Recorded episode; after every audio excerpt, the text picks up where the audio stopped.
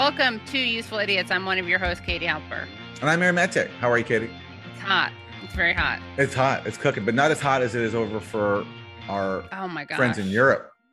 Over the pond. Yeah. It's, tough right now. Yeah. It's really tough right now. People are just dying. Yeah. That's the world we live in. Yeah. And, And uh, being in a proxy war with uh, one of the world's top energy producers also isn't helping either because now right. countries in Europe have to ration energy and limit cooling and limit gas consumption. So great, great timing for a proxy war always. It's great. Yeah. I mean, it's always a great time for proxy war, but it's even especially good right now. Yeah. So and just wait till winter comes. that, yeah. It's going to be even better. Well, at least people won't die of uh of heat. They'll just maybe die of hypothermia. There we go. Yeah. God, Yeah. this is such a dark world we're living in. It is. Well, we're here to lighten it up with this week's Yeah. four food groups. Yep, four basic food groups. So for this week's four basic food groups, we got uh, I got Democrats suck. So uh, this is this is an interesting curveball because you're going to be like, why is this a Democrat suck? This sounds like Republican suck. So let me just start. Reading from Democracy Now! Voters went to the polls Tuesday for a primary election in Maryland. The Trump backed far right state legislator Dan Cox won the Republican gubernatorial primary. Last year, Cox helped organize buses to Washington on January 6 when he called Vice President Mike Pence a traitor for not supporting Trump's efforts to overturn the election. If elected, Cox has vowed to conduct a forensic audit of the 2020 election. He also wants to ban abortion in Maryland and end what he describes as sexual indoctrination in schools. Now, why is this a Democrat suck? Because the Democratic Governors Association spent over $1 million helping elevate Cox's message as part of an effort to help the primary campaigns of far right candidates that Democrats hope will be more vulnerable in the November general election. This is called the, I believe, the Pied Piper strategy. because the idea is to get Republican followers to follow the Pied Piper, which will then lead them to destruction. Right. Now, you may have heard of this before. This happened in a minor election, which didn't have that many that much of a I guess consequence when you think about it on a global scale. If you really zoom up, or take a real bird's eye view from another planet, uh, which was of course Donald Trump. And the Democrats uh, also encouraged his rise during the primary because they thought he was such a joke and so repulsive and so um, odious that he would, of course, help the Democrats get into office. Now, newsflash, that didn't work. It got Donald Trump elected. Didn't work. They were so into it though that Bill Clinton even called Donald Trump reportedly to encourage him personally to run because they were friends at that point. Right, right. They've hanging gone to weddings together. Yeah. Exactly with uh, Jeffrey Epstein and all and that whole crew. So yeah, Bill Clinton used his personal connection to encourage Trump to run, and that got them Trump humiliating them in 2016. So Right. great job to try that again. I'm sure that's yeah, great job to try that again. Yeah, Uh, they definitely got the memo on from that experience. They're doing it also in uh, Pennsylvania with Mastriano, who's another right wing lunatic. So uh, maybe he'll get in too, and we'll have a bunch of them. Fingers crossed, right, Dems? So what do we got for Republican suck? So for Republican suck, we have uh, one of Republicans' top passions, which is banning abortion and also cutting back on Medicaid. So we're combining two passions of, of Republicans here. This is a headline in the San Antonio Current. It says Texas officials celebrated end of abortion rights after cutting back postpartum Medicaid extension. The article says while celebrating last month's Supreme Court decision overturning the right to a- an abortion, Governor Greg Abbott pointed to the millions of dollars in spending that state lawmakers approved to help pregnant women and new mothers. Among the measures he touted was a law that extended Medicaid health care coverage for a pregnant woman until six months after they give birth or miscarry, exceeding the federal government's requirement that states provide at least two months of the benefit. Abbott's statement neglected to mention that Texas lags behind at least 20, 33 states, including 11 led by Republicans, all of which have already expanded or are working with the federal government to extend postpartum Medicaid benefits for a full year after giving birth. So basically, Abbott is bragging about how he's going to be there to support pregnant mothers after forcing mothers to carry the fetus to term, all while cutting back the number of be- the months of benefits that they get uh, to have that pregnancy. So other, most other sta- or many other states get 12 months. Abbott is saying, let's just give them six months and then they can fend for themselves. I feel like Aaron, you didn't do justice to to this great Republican pastime because you did say that they like um, blocking access to abortion, so they do like taking away women's right to choose. And then I think you said that they like cutting. Well, what, what did you say? They like cutting benefits in general. Yeah. Well, you know what they really like doing though. On top of that, is they like cutting benefits to babies as soon as they're born. Mm, a little right. grace period of six months you know i guess they want to give them six months but this is this is such a beautiful like you can't make this up they really care they're very pro-life when it's not a viable human being but once it's born not so much Yeah. You're on your then own. Then you got to fend for yourself yeah Exactly. And this article also points out that Texas is among a dozen states that have also declined to expand broader Medicaid coverage under the Affordable Care Act to additional people with low incomes, leaving it with some of the strictest eligibility requirements in the country. For example, single parents with one child must earn $196 or less a month to qualify. holy fuck $196 or less a month To qualify. Yeah, for healthcare. If you make above that, sorry, you can't. if you make $200 a month you're rolling in dough you don't need Yeah, any help You're out. Yeah, no healthcare for you. these people are such sadists Yeah. Disgusting. I would love Well- to do a brain scan on them to see what happens in their brain when they're doing this stuff. They probably derive some glee. This is what they live for. It's disgusting. Yeah. Wow. Anyway, good candidate though for Republican suck. Great candidate. I mean, the Yeah. good news is that we had such a great candidate. So that we can look on the bright side. Thank you, Republicans, for making our job so easy. Yeah.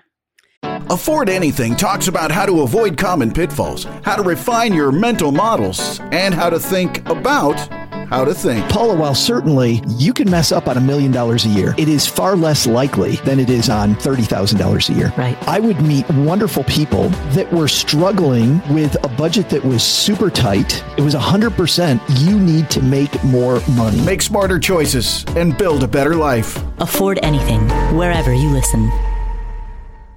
So for isn't that weird? We have a story reading at the Wall Street Journal. Uh, final DIY project: build your own coffin. For people who want to make their own final resting place, merchants offer ready-to-assemble kits.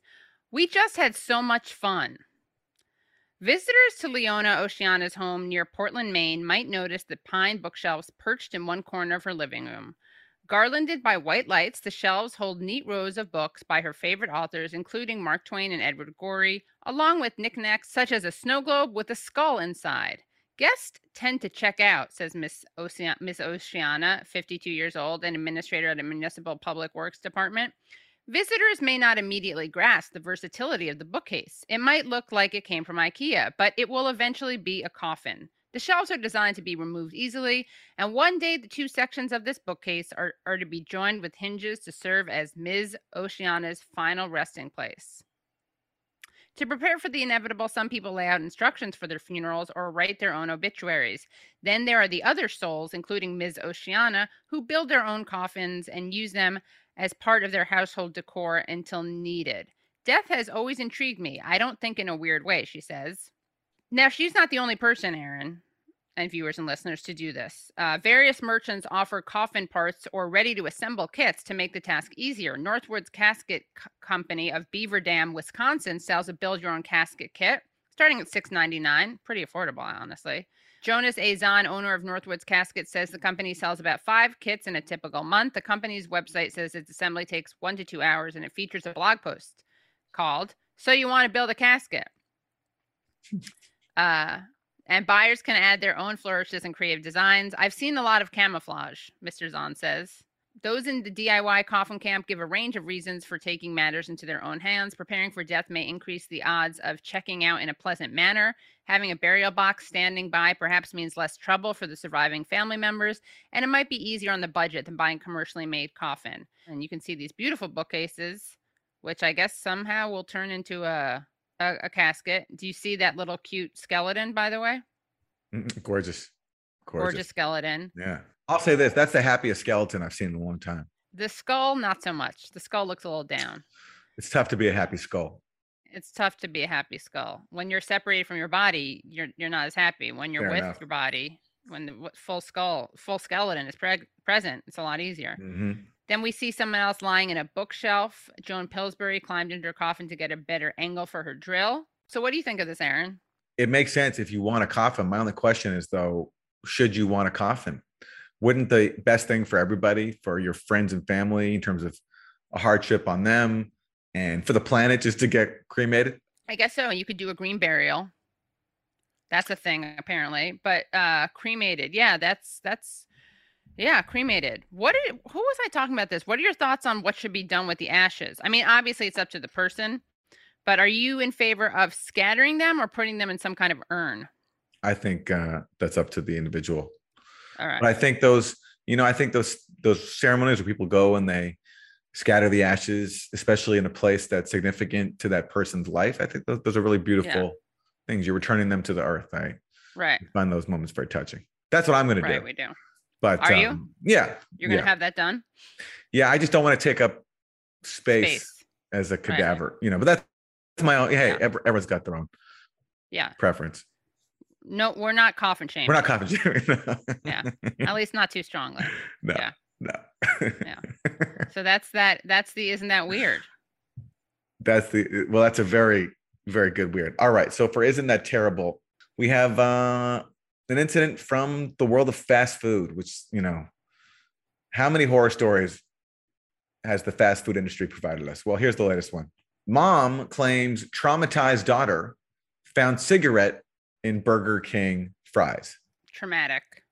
Well, Indeed. if you think it's traumatic now, Katie, let's watch the video. Oh my gosh. Oh my goodness. As you see, it's from Burger King. Sorry, it's a little greasy, but you can see there were chicken it's a fries receipt. ordered. And after eating six, as you see, we found a cigarette butt. Oh Trying to my put gosh. Some light on it. It is a Seneca menthol that my daughter found half smoked in her bag. Wow. That is terrible indeed. I mean, it's understandable because I got to say that cigarette looked a lot like the chicken fry in terms of the color. It did look very similar. It's an easy mistake to make. It's an easy mistake to make. I mean, Yeah. it's probably happened to the best of us. Yeah. And let's face it, you know, Burger King, they're not known for their fries. Ah, interesting. They're known Yeah, for their Whoppers. Right. The Whopper is really their signature dish. I think people generally elevate Wendy's and McDonald's fries over Burger King's. And so maybe it's really the fault of the consumer here for ordering the, fries, knowing that they're not getting a top product and things like this are going to happen. Right. Yeah, it's true. Like, if you're not going to order the best of the best, be prepared to uh, eat a cigarette. Exactly. I thought you were going to say that people who order from Burger King are eating unhealthily. And so, what's a cigarette here or there? But you're actually saying it's not a question of the health. You're saying it's a question of the how top notch the cuisine is. I respect that. Yeah, I mean, if you're, you know- that's not health shaming. That's different. Yeah. I just feel like in the in the hierarchy of fast food fries, that Burger King is not up there. Right. I mean, we're I think we're getting a little bit into victim blaming territory, but but you know what? You got to check the first step in, in in preventing that is being aware of it. So I think we're also showing people what victim blaming looks mm-hmm. like so that they know not to do it. Well, look, no matter how you feel about Burger King fries, let's all agree that a cigarette butt inside the fries is terrible. Hence, Yeah. that was this week's. Isn't that terrible?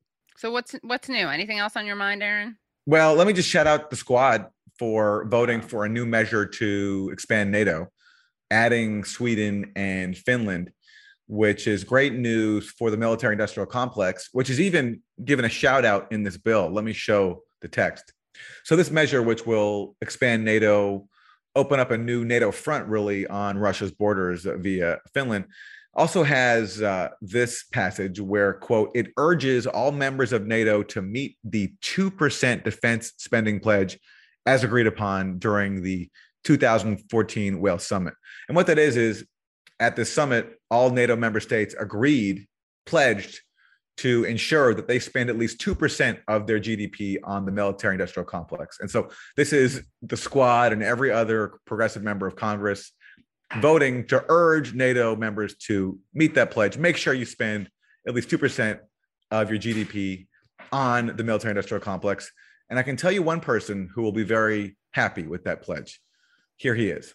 We expect a growing number of nations to meet the minimum 2% of GDP requirement. To address today's challenges, all members of the alliance must fulfill their obligations. They have no choice. They must fulfill their obligations. So there you go. There's at least one guy who will be very happy that Democrats are making sure that all NATO member states spend 2% of their GDP on the military. His name is Donald J. Trump. Ah, that's it sounds like almost like the way that you're saying it, it almost sounds like a telethon. Like we, we need to raise these funds. We can't do it without you. We urge you. Yes, we urge you. Yes, it's really important that everyone spends at least 2% of their GDP on the military industrial complex. We can't be feeding people, giving them health care, building infrastructure. Right. Got to make sure at least 2% Yeah. goes to the defense industry. And what do you get for that? You got a beautiful NATO tote bag. Just so people don't people understand why is this dangerous? What's happening right now? well, look, we're more than four months into a war in Ukraine that is wreaking havoc, especially for Ukrainians. And it's also causing a crisis around the world. Food prices have skyrocketed. Nuclear tensions are escalating. There's no nuclear talks right now between the US and Russia on renewing the treaties that limit the nuclear weapon stockpiles. We have an energy crisis. Europe is facing the brunt of that. So is Africa and Asia. And we have domestic problems at home that are very, very dire. And instead, Democrats so far have been 100% behind Biden's policy. Ro Khanna recently said one thing like, What's the plan on the diplomatic front? There is no plan. The US won't even talk to Russia about ending this war. And by voting to expand NATO and to encourage spending on NATO, AKA the arms industry, Democrats are just fueling this fire and trying to um, speed up the race to extinction. Yeah, well, it's going well. That's the good news is that's a they're right on schedule. Alrighty. Anything else you want to tell us about? Well, I do have an update on a story we discussed a few weeks ago where the Guardian newspaper came out with this article calling me the most prolific spreader of disinformation on Syria and failing to provide any examples of this alleged disinformation or evidence. And so since then, I contacted the reporter who wrote the story. His name is Mark Townsend of The Guardian because I wanted to see if he had any evidence. I also wanted to see why, before he printed that, why he didn't contact me first. So I actually reached him on the phone and I had the video, which I published on my podcast, Pushback. And we have a clip of it here. So let's take a look. To hear Aaron's call with Mark Townsend, go to usefulidiots.substack.com. All right, well, we have a great interview for you guys today. We are making history. It is our first interview with a Tony Award winning, Pulitzer Prize winning artist named Michael Jackson. Michael R. Jackson. Yes, Michael R. Jackson is the Tony and Pulitzer winning playwright, composer, and lyricist of the hit Broadway musical A Strange Loop. And we're very excited to speak to him. Aaron, what are some of your favorite songs from A Strange Loop? As I said, I've been listening to A Strange Loop on loop. So I have a lot. The opening song, intermission song, is amazing. It's like a total classic American Broadway number, but it's also incredibly subversive the way Michael adds in all these different elements and refrains. Big black and queer as American Broadway. Big black and queer as American Broadway. Big queer as American Broadway.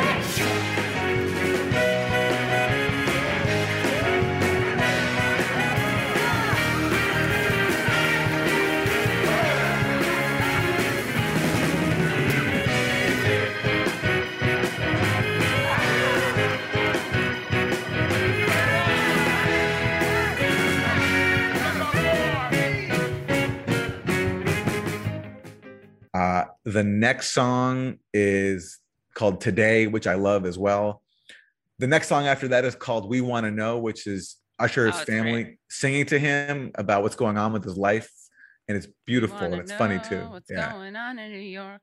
And then the big hit from the show is Inner White Girl, Yeah, it's great. It's really which is really song. a great song. And the song I talked about called Periodically, which is Usher's mother confronting him about her her bigotry. I mean, she's she's homophobic and she's telling him how upset she is about his gay lifestyle. But Michael gives her such a beautiful melody. So as even as she's saying these hateful, bigoted words, it sounds so beautiful and it's very emotional because at the end of it, Usher and the mother they sing together and they sing her like her bigoted words. And so he's but he's doing a duet with her. So it's just really beautiful. And, th- and there's also a song called Memory Song. That's one of my favorites. Oh, Memory it's Song. so touching. And I mean, it's just, it's a genius show. And I hope everyone has the opportunity can go see it. 'cause Yeah. It's just incredible.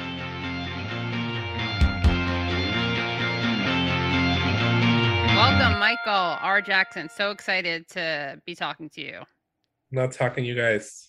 So I, I know you've been asked this so many times, but tell us about the evolution of A Strange Loop, why you wrote it in the first place, and how it got to be the award-winning uh, musical that it is today. Um, it started off as a monologue that I started writing right after I graduated from undergrad. I was about 23 years old, and I, you know, was sort of scared about my future. I, I had just had a BFA in playwriting. I didn't know what I was going to do with that. And so I started writing this monologue about a young black gay man sort of walking around New York, wondering why life was so terrible. And it was called Why I Can't Get Work. It was just like sort of a thinly veiled personal monologue that I just wrote kind of as a way of making sense of things. Um, the world was sort of in a crazy place at that time. Like the US was about to go to war with Iraq. I was living in the middle of nowhere, Jamaica, Queens. I had this BFA degree. It was just, I just needed something to make me feel like I had some control over something. And so I started writing this this piece and and then I went to grad school about 9 months later and I began writing music while I was there and then the music started to work its way into the monologue. The monologue started to take shape into a one-man show that I performed. Then I decided I didn't want it to be a one-man show. Then I kept working on the sort of the book of it, the sort of story and then that is when it sort of turned into what is now known as a strange loop and then i sort of kept working on that and doing different readings and workshops over the years and concerts of music from the show. And and um, and then eventually we got our off broadway production in 2019 and then we did really well with that. Then the pandemic came and we were on pause but i won the pulitzer in the midst of that. And then um, we did the show an out of a pre-Broadway tryout in DC at the Woolly Mammoth Theater Company, and then uh, we got our Broadway theater in December of 2021, and then we opened on Broadway in April of 22. So that was about 18 years from start to Broadway of just sort of like working on it and working on it and working on it. And during this period, a lot of the cast members that are in the current production, they've been working with you on this show as a part of it for throughout this period, right? Yeah, um, John Andrew Morrison, who was nominated for Tony for Best Featured Actor this year, has been singing the song periodically from the show since 2008 when I did my first New York concert at Ars Nova. And, and Jason Veazey and L. Morgan Lee and James Jackson had sort of all been involved for a long, long time um, early on. And for people who are just hearing about A Strange Loop for the first time, how would you describe it? The basic premise of the plot is it's about a theater usher named Usher who Mhm. is writing a musical theater production about an usher named Usher. And he interacts throughout this process with thoughts, the thoughts in his head played by a amazing cast of people. He in in the process though, we also uh, he also interacts with his family or he Yeah, who are also played by the actors who play the thoughts. So the thoughts sort of transform from character to character to character as he's sort of making his way through the writing of this musical that's about himself.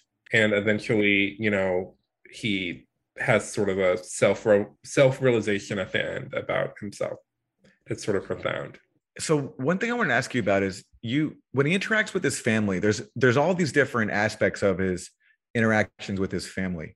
And part of that I think is he's also interacting with fictionalized versions of his family Mhm. as, well, as well. Is that That's fair right. to say? Yeah. So there's like an early, there's like early scenes where you're seeing his mom played by the whole ensemble. And then you'll see like a later scene where his mom is played by one of them, but in this sort of like sitcom sort of version of what his family would be like. And then later you see his mom played by a different thought. And then that mom sort of takes us into the final family scene that's like a little bit more serious.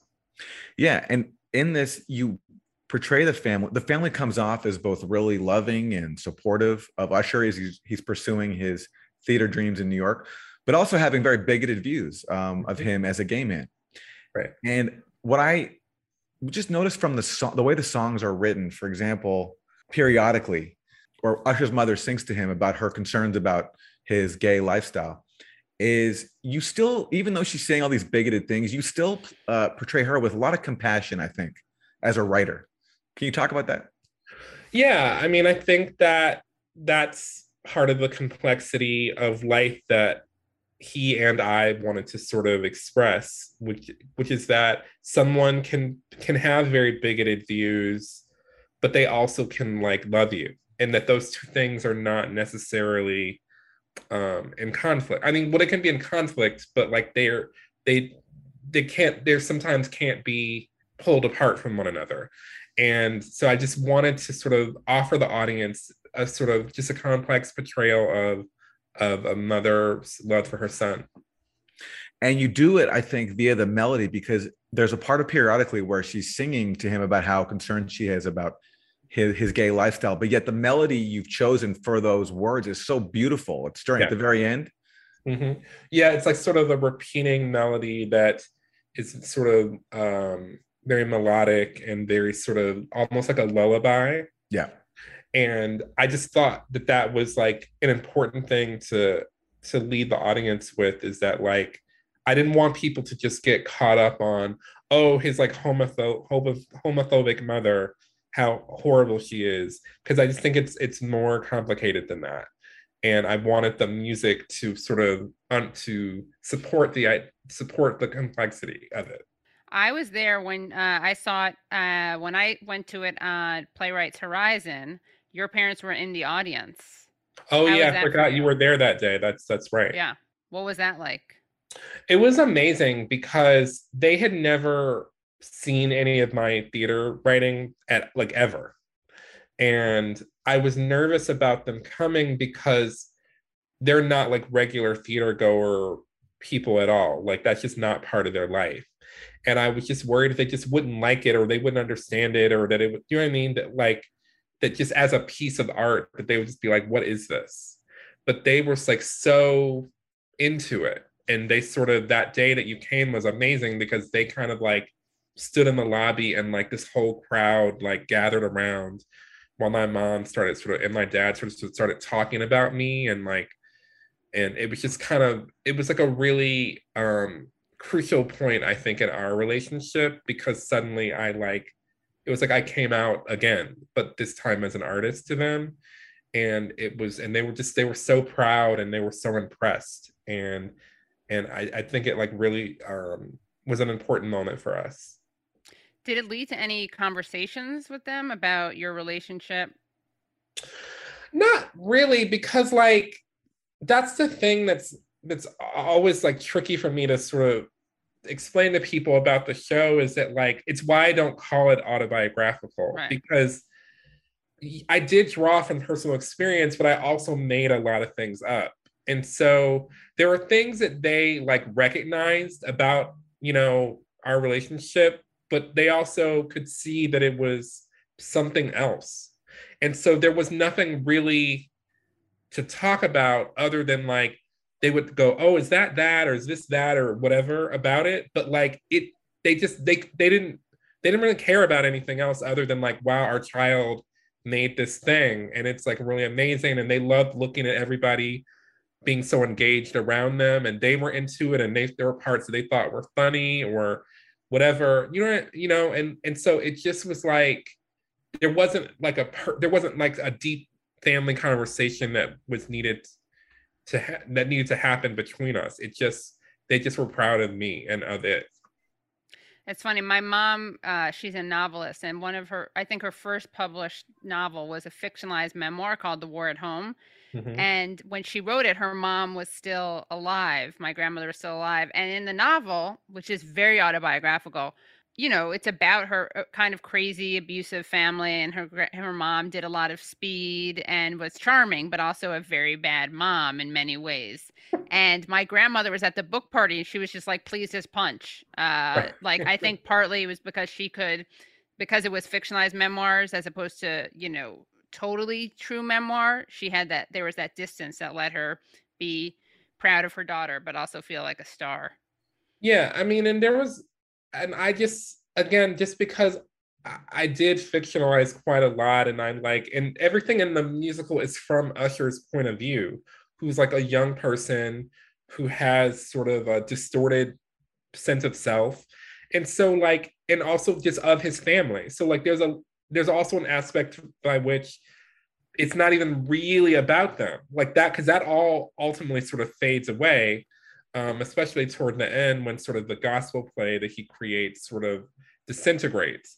And so for me, it's not, it, it ultimately does end up just being about him and not about anybody else, you know? Were you embarrassed? Like, because there's a lot of sexual stuff in it. I'm not saying you should be embarrassed. I know I would be embarrassed to talk to, if my parents saw me. Forget that it was me in the in the thing, just me having written something like that. Were you at all embarrassed by that, or are you a more mature person than I am? um, I don't know that I was embarrassed, but I definitely was just like not sure how they would take any of it. To the, the degree to which they would associate anything that was happening on stage with my own life, they then might like draw certain conclusions, which, as with everything else in the show, it's much more complicated than than what you just see on stage. And so I just was thinking I was just like not sure how they would take it, but I wasn't like embarrassed. One of my favorite songs of yours is not in a strange loop. It's called Judith.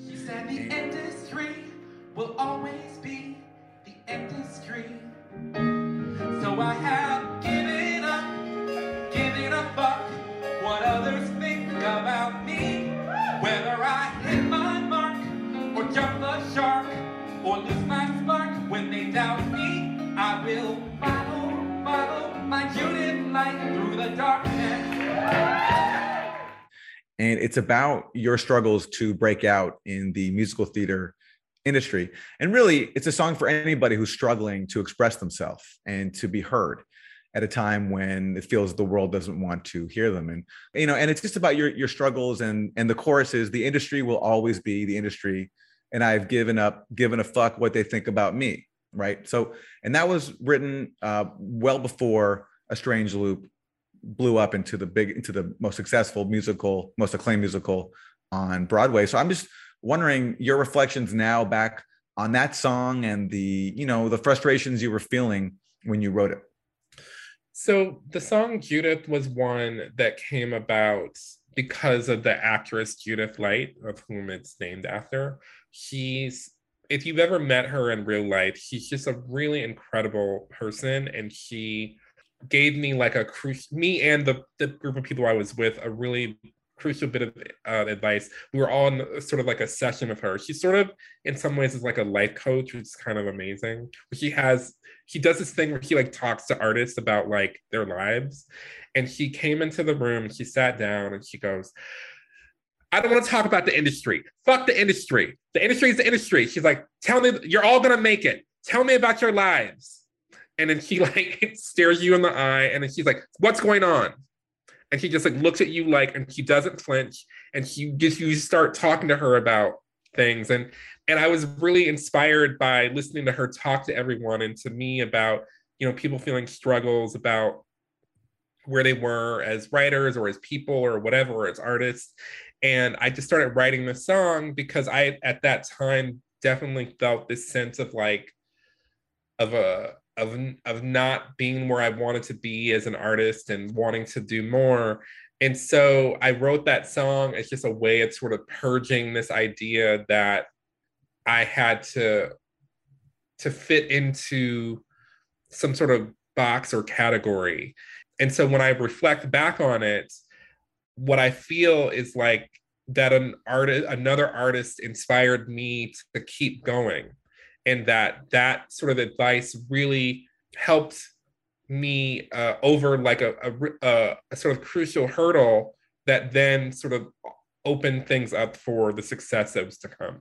And what's so cool about your journey to me is you were uncompromising and sticking to your ethics and to your artistic voice and your your musical itself takes digs at the musical theater industry and yet here you are now being totally embraced by it And I imagine that's both a little uncomfortable, but also, I mean, it's got to be exhilarating. Yeah, it's it's also sometimes confusing because the thing that i've sort of learned is that people who love the show or hate the show or whatever, everyone projects onto it whatever they want. And I sort of have to like back away from what people's opinions of it are. Um, but like, but yeah, it's it's in a way, it's a strange loop. It's that like the very thing that I was sort of railing against was the thing that helped me sort of rise, which is sort of reminds me, you know, the piece sort of owes a big debt to the artist Liz Phair, who has a song off of her first album, Exile in Guyville, that says, I'm asking, sweet Mary, please temper my hatred with peace, weave my disgust into fame, and watch how fast they run to the flame. And that's has always been like a mantra of mine. Um, and I feel like that's sort of what happens in a way with with a strange loop. What does that mean? What you just said? Like, what is that Liz? What do those Liz Phair lyrics mean to you? Which I It- grew up listening to her in high school. So, Well, I'm what it means is that you sort of you you might start at the bottom of the of the food chain, but like the very thing that keeps you that like that keeps you at the bottom is the thing that can propel you to the top.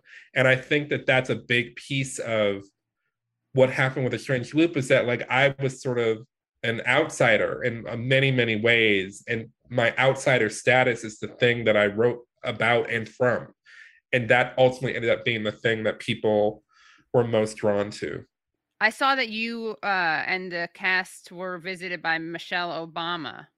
uh, what was that like? And have you been visited by people who you've been critical of, either like Oh, vocally or on Twitter? Yeah. well the funny thing about it is that like i've actually gotten quite quiet over the last year p- partly because out of not not because of that but because like i feel like the world has become so sort of um tribalistic in its sort of culture war sort of t- stances and i just am like have become more questioning of of that and sort of more non-ideological than I've ever been in my life in that regard. And so I sort of and also I got into like a sort of back and forth with somebody about a topic where I was like, I have two choices here. I can incinerate this person, which is very in my wheelhouse to like burn. I am an, actually a fire breathing dragon. Or I can just totally shut the fuck up forever. And I decided to shut the fuck up forever because I because it's all just trying to t- drain you of your energy. And so what but what that meant is that like lots of things uh, would happen in the world that I wanted to comment on, but I just decided it's no like I'm not going to do it. So there are people who come to the show who like I have been critical of, but in those moments what I sort of have to do is just be gracious to them as like a as a guest who's in who's come to the house and they they paid their money for a ticket or they got a ticket or whatever and they're there and it's not going to go beyond that. Um and so it's been a little strange on one level because i i know what what i think of them or or, I- or i know what crit- critiques i've made in the past but also like there they are shaking my hand and and they've been moved by the piece that they've seen and i've written and so i have to take that into consideration as well and I just sort of leave it there. And it's sort of, you know, and I feel like there was a time in the world wherein you could have, you know, political disagreements with people without it turning into World War III. Whereas now we live in a time where everybody is like wanting to be the World War III they want to see in the world. Mm. Um, and I'm just like, I'm, I'm, I'm for big peace. Isn't that what Jimmy Dore Wow. always says? He's like for big peace. Oh, right. The big peace. he's love. like real, even though he's like all super pugilistic about everything all the time. Um, but no, but no, we we love Jimmy. That so that's sort of the the the, the compromise I've taken with that because like Michelle Obama came to the show, Pete and Chasten came to the show. Um, Whoa. a lot of Pete and like a, a lot of folks. I mean, and not just Yeah. political people, but like you know, culture pop culture figures who like I'm mm-hmm, sort of like yeah, you know, like I mean, I don't really. I mean, RuPaul's like into fracking or whatever, and, and RuPaul is one of our co-producers. So I, it's I don't know. Like, there's what am I gonna say? Like, there's in that moment, like they're they're there. They're grateful to be there. I'm happy they're there. Right. It's not. It's not a moment when I would choose to like suddenly, like, start attacking them for some disagreement I have with them. Uh, that's what's cool about art and music is it transcends all of that and it speaks to a human experience that is deeper than politics. Right. Whenever some or sometimes when I'm arguing with someone politically and I'm feeling angry towards them, one way I disengage is I, I imagine, well, maybe both of us have been moved by the same piece of music before. Mm-hmm. Music does have the power to do that, to move people who are bitterly opposed and even maybe even hate each other. It does have the power to actually move both of us. And I think that's just an amazing thing about it. Yeah, and I think another thing that I also have learned is that like sometimes when somebody's right there in front of you, you feel differently about them. Hmm. Because most of the people who like I've been critical of, I've never met them, ever. Right.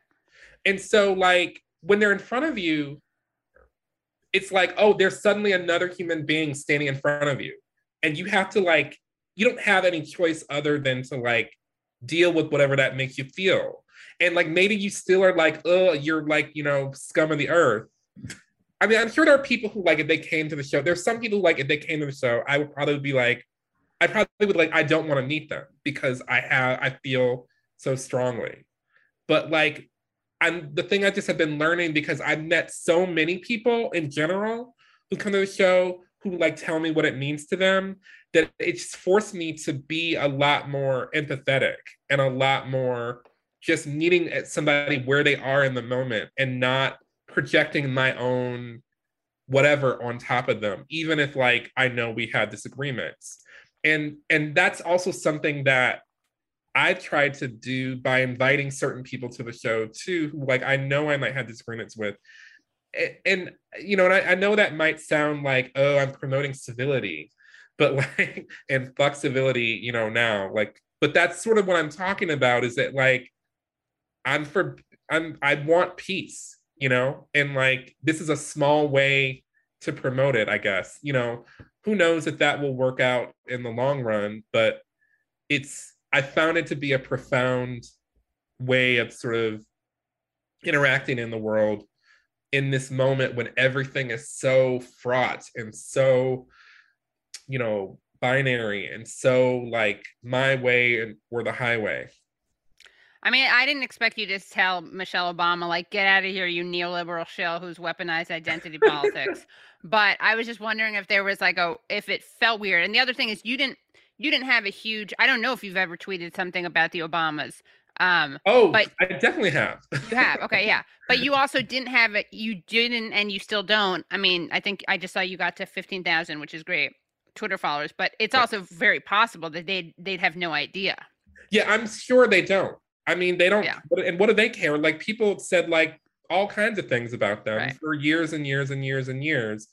So what? So what is like you know something I say matter to them at all? And again, in that moment, she like thanked me for the show, and I thanked her for coming, and that was it. I didn't say anything right. beyond that. You know, I I certainly don't. You didn't say yes, we can. I didn't say yes, we can. I didn't say like anything beyond thank really thank you for coming. I appreciate yeah. you for being here because I did appreciate her, appreciate her for being there. And like uh, so many of the the people in the room really really love her. Like, and I just have to leave it at that because it, there's just truly no value in in me doing and going and taking it any further than that. Aaron, you should next time you're fighting, like with Mark Townsend, who you know smeared you for having disinformation. You should just say, be like, Mark, what do you think of this song called Inner White Girl? or what do you think of the song Judith? I don't want to. I don't want to do that because I don't want to risk liking uh, right. people like that. and if we if we bond over a strange loop, then I'm in trouble because I strange loop. I've listened to it on loop. Yeah, I love it so much. Michael, in your Tony speech, you talked about when you wrote Strange Loop, a Strange Loop, you wanted to create a life draft for yourself, and I'm wondering if now you think and have seen how you've actually created a life raft for many people who have really felt seen by this musical in ways that they weren't before. Yeah, that's been kind of that's sort of connected to what we were talking about before. That like so many people come up to me and said, you know, I felt seen by the show. It like this reflected some aspect of my life or my family.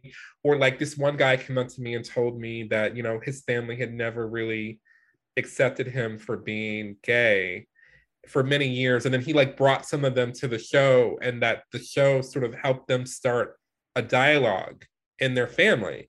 And that's like that was like really overwhelming for me to hear because it's not that like I didn't think that something like that could happen, but that that's like a real thing that somebody said happened in their life as a result of you know watching this thing that I had spent all these years and years and years and years working on and that I had started from a truly just for myself sort of place. So that that means a lot to me and I don't and I think that that's significant and it's and it's why like you know, if there are people who I may disagree with politically or culturally or whatever, if if it if the show means something to them, I can't dismiss that totally.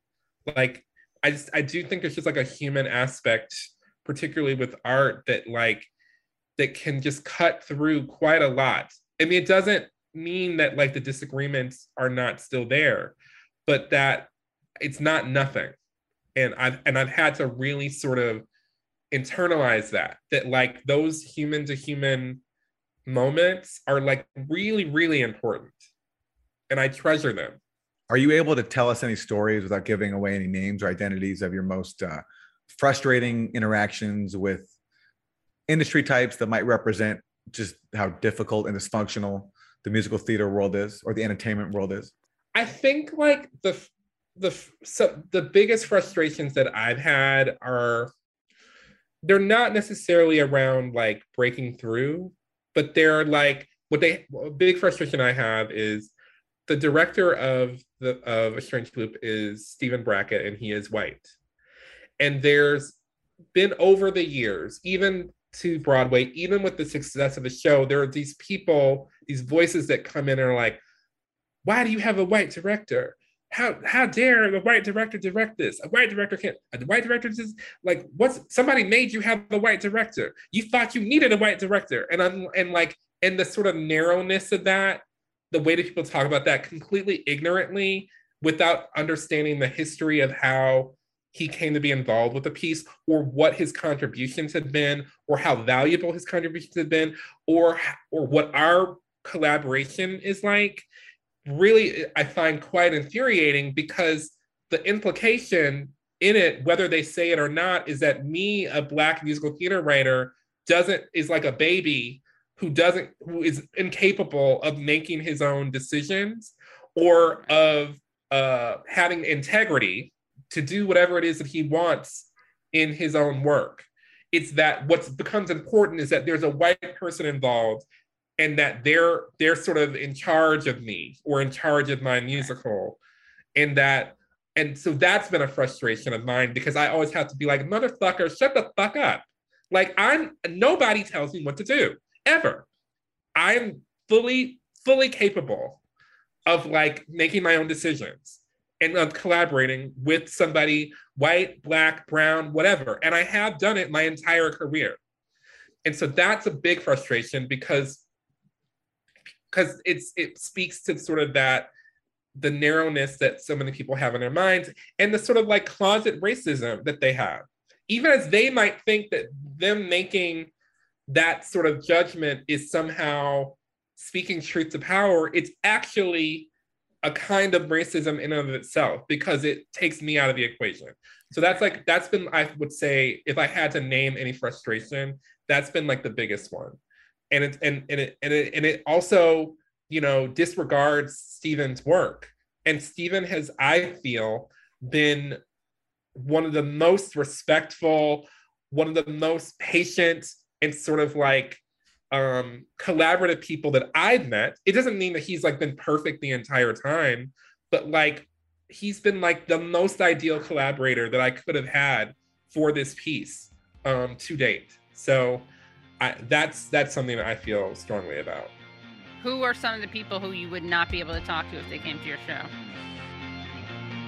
And to hear the rest of the interview, please go to usefulidiots.substack.com. That was great, huh? That was awesome. So good to hear from Michael. So happy for him and all of his success. It's amazing to see yeah. someone with so much talent and so uncompromising and so much independence making it to the top. I mean, I know, he is weird. the toast it's of the town right now. Doesn't happen very often, if ever. And it's amazing to see him succeed. And guys, you're definitely going to want to become uh, Substack subscribers. You get to hear Aaron nail one of his uh nail one of his harassers. I'm not going to give away too much, but someone who has been very unfair, written a hit piece against Aaron. Uh, Aaron Aaron catches him on on camera. I called him. I called calls him. him, and we have the videotape. Yeah. Well, thanks everyone for watching. And for more, go to usefulidiots.substack.com. Hello, thank you so much for listening to and watching Useful Idiots. For full episodes and extended interviews, please subscribe at usefulidiots.substack.com. You can subscribe on YouTube at youtube.com slash usefulidiots for clips, live streams, and full episodes. Also, subscribe to us wherever you find your podcast. Follow us on Twitter at usefulIdiotPod and use the hashtag usefulidiots.pod. Join us Mondays at 10 a.m. for the Useful Idiots Monday Morning Show, where we discuss the Sunday morning news shows so you don't have to watch them.